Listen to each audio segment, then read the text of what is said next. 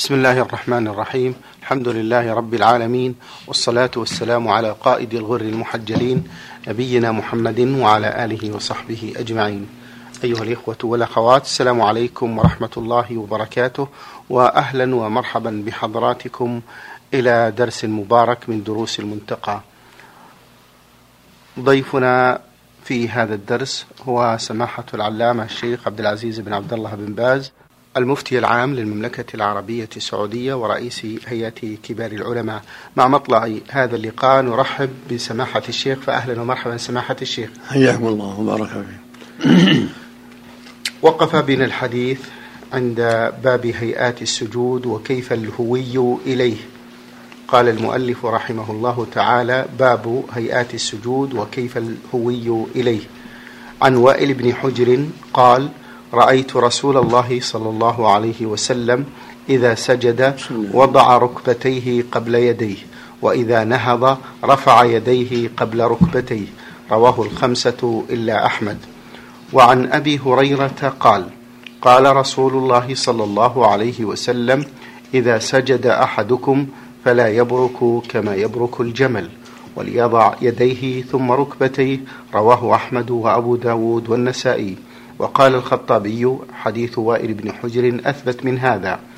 وعن عبد الله بن بحينة قال كان رسول الله صلى الله عليه وآله وسلم إذا سجد يجنح في سجوده حتى يرى وضح إبطيه متفق عليه. وعن أنس عن النبي صلى الله عليه وسلم قال اعتدلوا في السجود.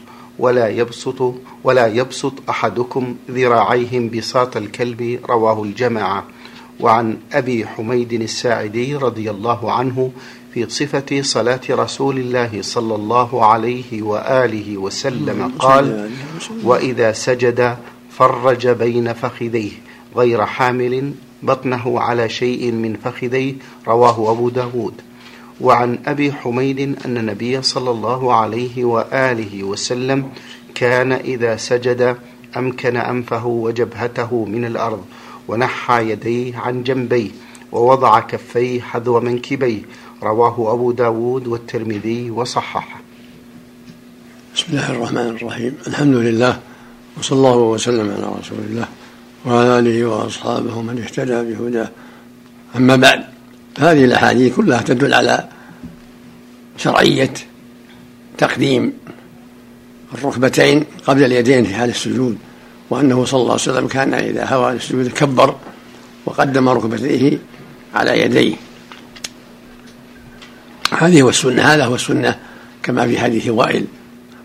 وأما ما في حديث أبي هريرة لا يسجد عليكم ما يسجد البعير وليضع يديه قبل ركبتيه فهذا الحديث حصل فيه انقلاب وصوابه فليضع ركبتيه قبل يديه حتى لا يشابه البعير لأن البعير يضع يديه قبل ركبتيه يضع يديه قبل رجليه. فالسنة للمؤمن في سجوده أن يهوي مكبرا ويبدأ بركبتيه يعتمد عليهما ثم يديه ثم جبهته وأنفه كما كان النبي يفعل عليه الصلاة والسلام. حتى لا يشابه البعير إلا من عذر إذا كان هناك عذر يشق عليه تقديم ركبتيه فلا بأس أن يقدم يديه للعذر. والسنة أيضا أن يجافي عضديه عن جنبيه وبطنها عن فخذيه. كما كان النبي يفعل عليه الصلاة والسلام فيضع كفيه على الأرض ويرفع ذراعيه ويجافي عضديه عن جنبيه كما كان النبي يفعل عليه الصلاة والسلام. وإذا ركع سوى ظهره ووضع يديه على ركبتيه وحصر ظهره ولم يتساهل في هذا بل يفعل كما فعل النبي صلى الله عليه وسلم. يضع ركبة يديه على ركبتيه ويسوي رأسه مع ظهره هذا ركوعه. وإذا سجد وضع يديه حيال منكبيه. وربما وضعهما صلى الله عليه وسلم حيال أذنيه في بعض الأحيان عليه الصلاة والسلام. كل هذا من السنة. نعم. أحسن الله إليكم. قال الترمذي يا شيخ حديث وائل بن حجر ابن حجر حديث حسن غريب. نرجو شرح هذا الحكم شيخ. حديث وائل لا بأس به وإن كان في سند شرح القاضي لكن لا بأس به. هو أحسن من حديث أبي هريرة لأن حديث فيه بعض الانقلاب. والصواب أن حديث أبي هريرة موافق لحديث وائل كلاهما في المعنى واحد وأن السنة البداء بالركبتين ثم اليدين إلا من عذر. إذا كان هناك عذر بدأ بيده. بالنسبة سماحة الشيخ الهوي إلى السجود هل يقدم الرجلين أم اليدين؟ يقدم ركبتيه قبل يديه هذا هو الأفضل. يسجد على ركبتيه ثم يديه ثم جبهته وأنفه. بالنسبة للحكم يا شيخ هل يختلف بين كبير السن والشاب؟ الحكم واحد إلا من عجز. من عجز لا بأس يقدم يديه. لكبر سن أو مرض. في صحيح مسلم نهى صلى الله عليه وسلم أن يفترش الرجل ذراعيه ما هو الافتراش وما حكمه؟ يضع يديه ذراعيه على الأرض. السنة يعتمد على كفيه ويرفع ذراعيه ولا يفترشهما لقوله صلى الله عليه وسلم ضع كفيك وارفع مرفقيك فإذا سجد اعتمد على كفيه ورفع ذراعيه ولم يبسطهما على الأرض. هذا هو السنة. وبالنسبة سماحة الشيخ إلى ضم اليد اليد أثناء السجود. كل يد هي المنكب أو هي الأذن حال السجود هي المنكبين أو هي أو هي فروع أذنيه هذا هو السنة. حفظكم الله. قال المؤلف رحمه الله تعالى باب أعضاء السجود. عن العباس بن عبد المطلب أنه سمع رسول الله صلى الله عليه وسلم يقول إذا سجد العبد سجد معه سبعة آراب وجهه وكفاه وركبتاه وقدماه رواه الجماعة إلا البخاري.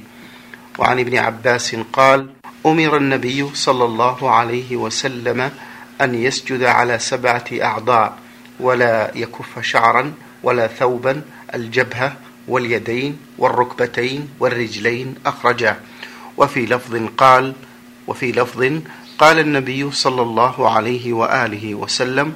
أمرت أن أسجد على سبعة أعظم على الجبهة وأشار بيده على أنفه واليدين والركبتين وأطراف القدمين متفق عليه.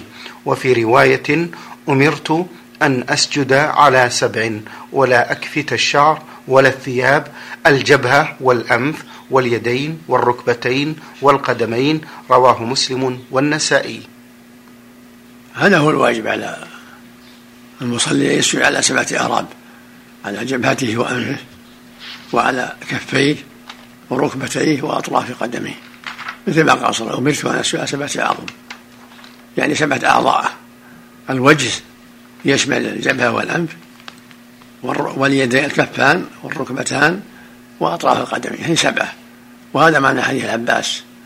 إذا سجد العبد سجد معه سبعة آراب. يعني سبعة أعضاء الوجه يطوى فيه الأنف والجبهة والكفان والركبتان وأطراف القدمين. على يعني يعتمد على بطن أصابع رجليه ولا يكف شعرا ولا ثوبا هذا هو السنة. لا يكفي الشعر ولا الثوب بل يسجد عليها. تسجد معه. إذا كان له شعر يسجد معه. ثوبه يسجد معه أطراف ثوبه. نعم. لا لا يكفته.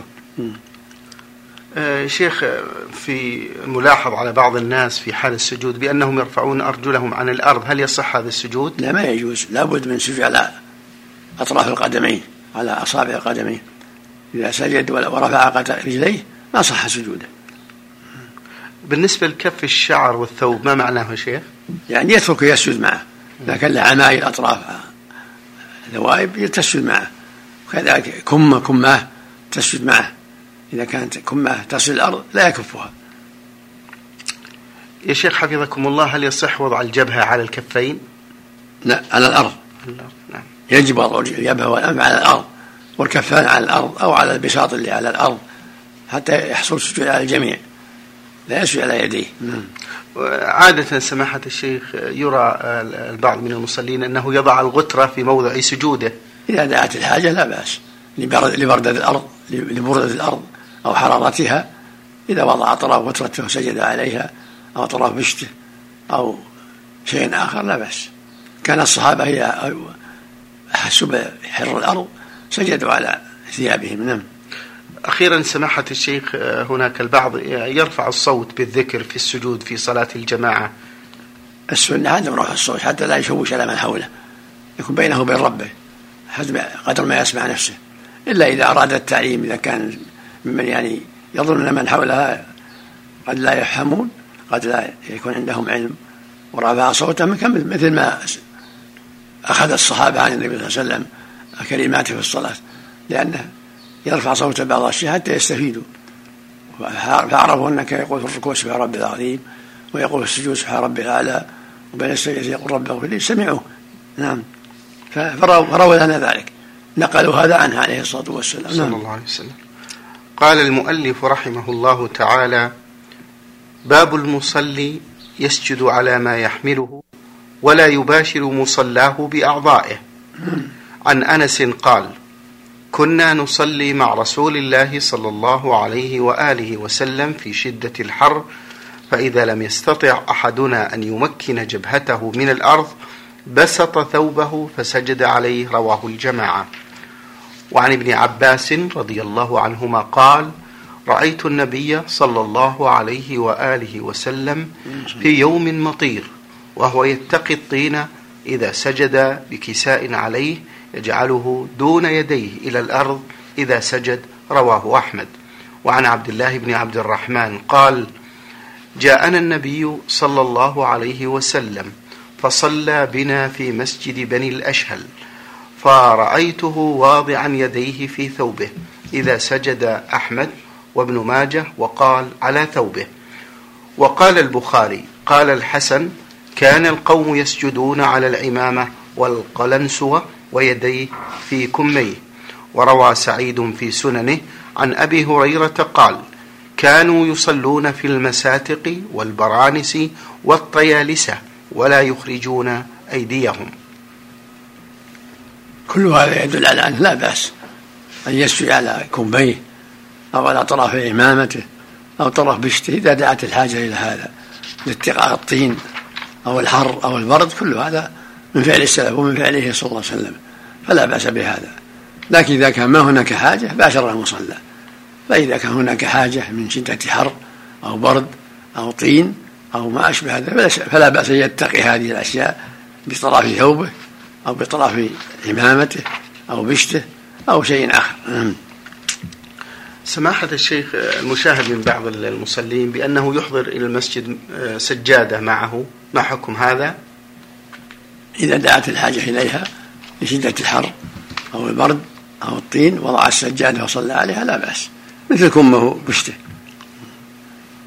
أما إذا كان المسجد كله مفروش أو كله حصباء ولا ليس هناك حر ولا برد فلا حاجة إلى سجادة ولا غيرها.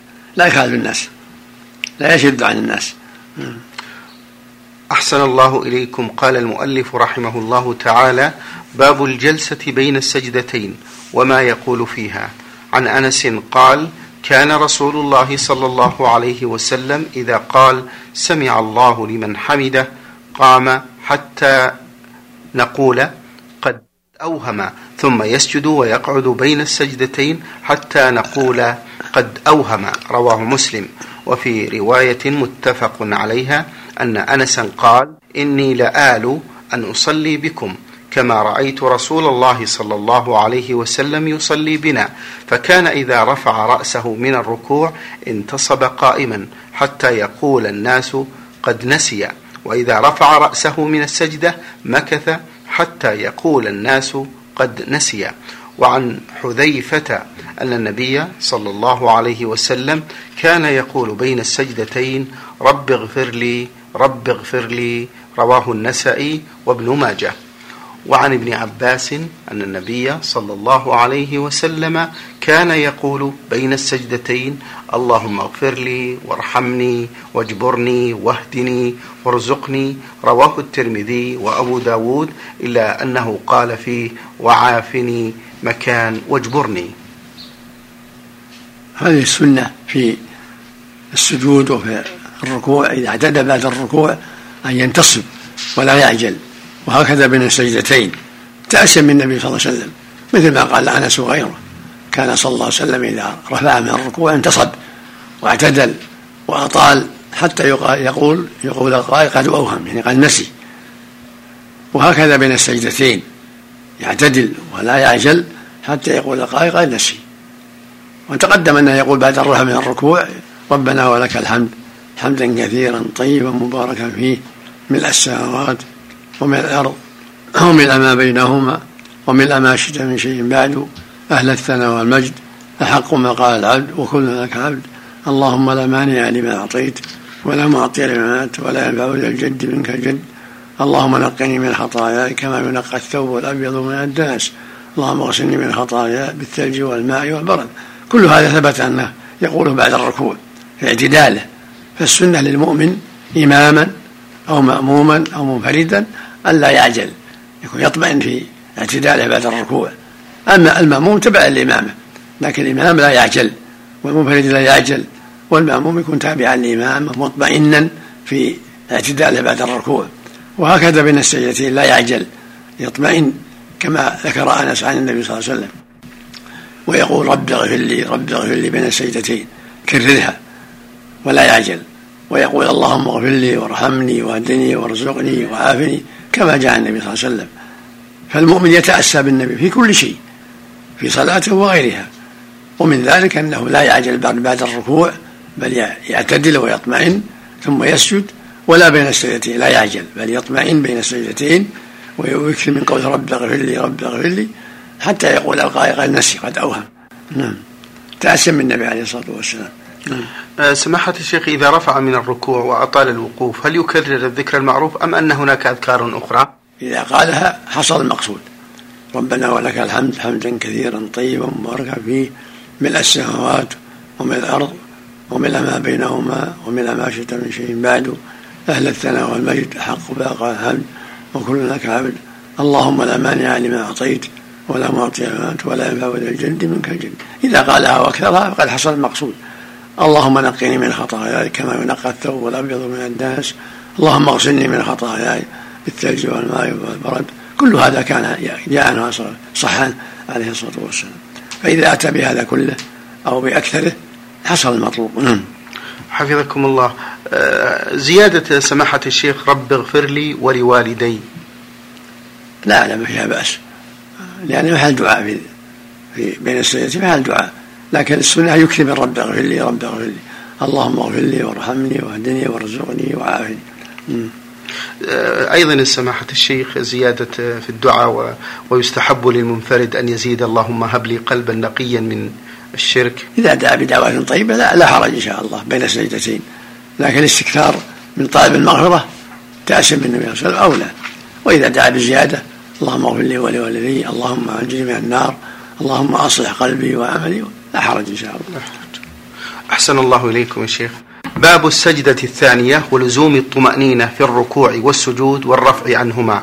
عن أبي هريرة أن رسول الله صلى الله عليه وسلم دخل المسجد فدخل رجل فصلى ثم جاء فسلم على النبي صلى الله عليه وسلم فقال ارجع فصلي فإنك لم تصلي.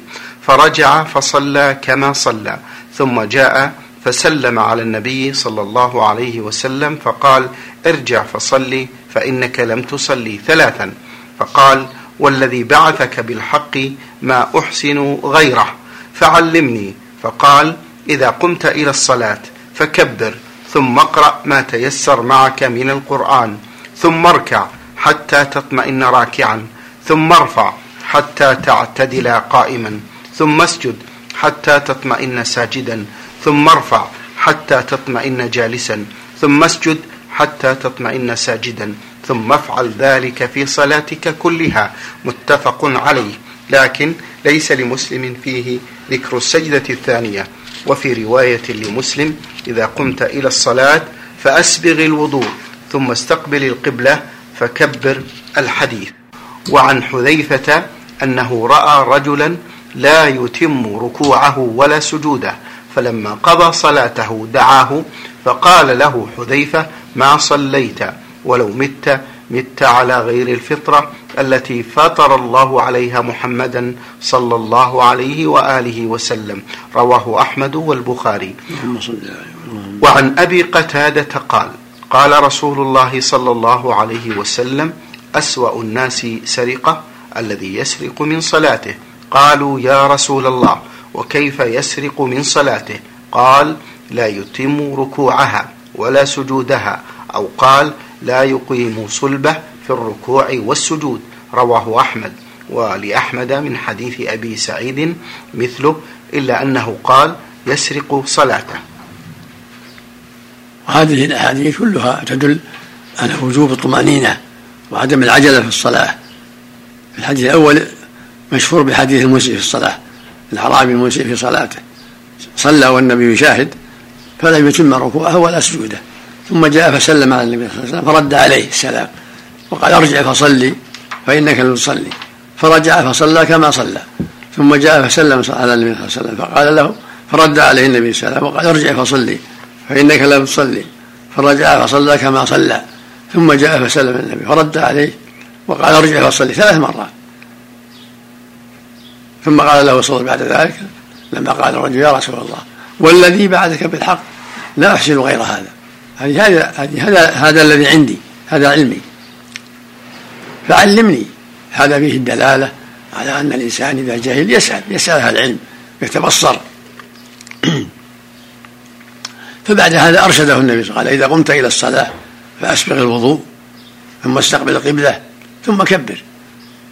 لما رأى أنه ينقض الصلاة خشي أنه لا يحسن الوضوء أيضا. فقال أسبغ الوضوء. في يعني في مواضعه في غسل الوجه والمضضة والاستنشاق وغسل اليدين إلى آخره. وإسباغه إكماله وإتمامه. ثم استقبل القبلة يعني حين الصلاة. هذا الواجب على كل مؤمن أن يستقبل القبلة في النافلة والفريضة وهي الكعبة. من جهة الكعبة. إلا المسافر فلا بأس يصلي على دابته إلى جهة سيره كما يأتي إن شاء الله. ثم اركع حتى تطمئن راكعة. علمها النبي. اقرأ ما تيسر معك من القرآن. ثم اركع حتى تطمئن راكعة. ثم ارفع حتى تعتدل قائما ثم اسجد حتى تطمئن ساجدا ثم ارفع حتى تطمئن جالسا ثم اسجد حتى تطمئن ساجدا ثم افعل ذلك في صلاة كلها. هذا هو الواجب على المؤمن. في صلاة كلها مثل ما أمر النبي الأعرابي. إذا كبر أولا العناية بالوضوء وإسباغ الوضوء. ثم العناية بالقبلة يستقبل القبلة ثم يكبر كبيرة الإحرام ثم يكمل يكمل صلاته يقرأ الفاتحة ثم يقرأ ما تيسر معها ثم يركع ويطمئن ثم يرفع ويعتدل ويطمئن ثم يسجد ويطمئن ثم يجب بين السجدتين ويطمئن ثم يسجد الثانية ويطمئن ثم يكمل صلاته. هكذا أمر النبي صلى الله عليه وسلم هذا الأعرابي.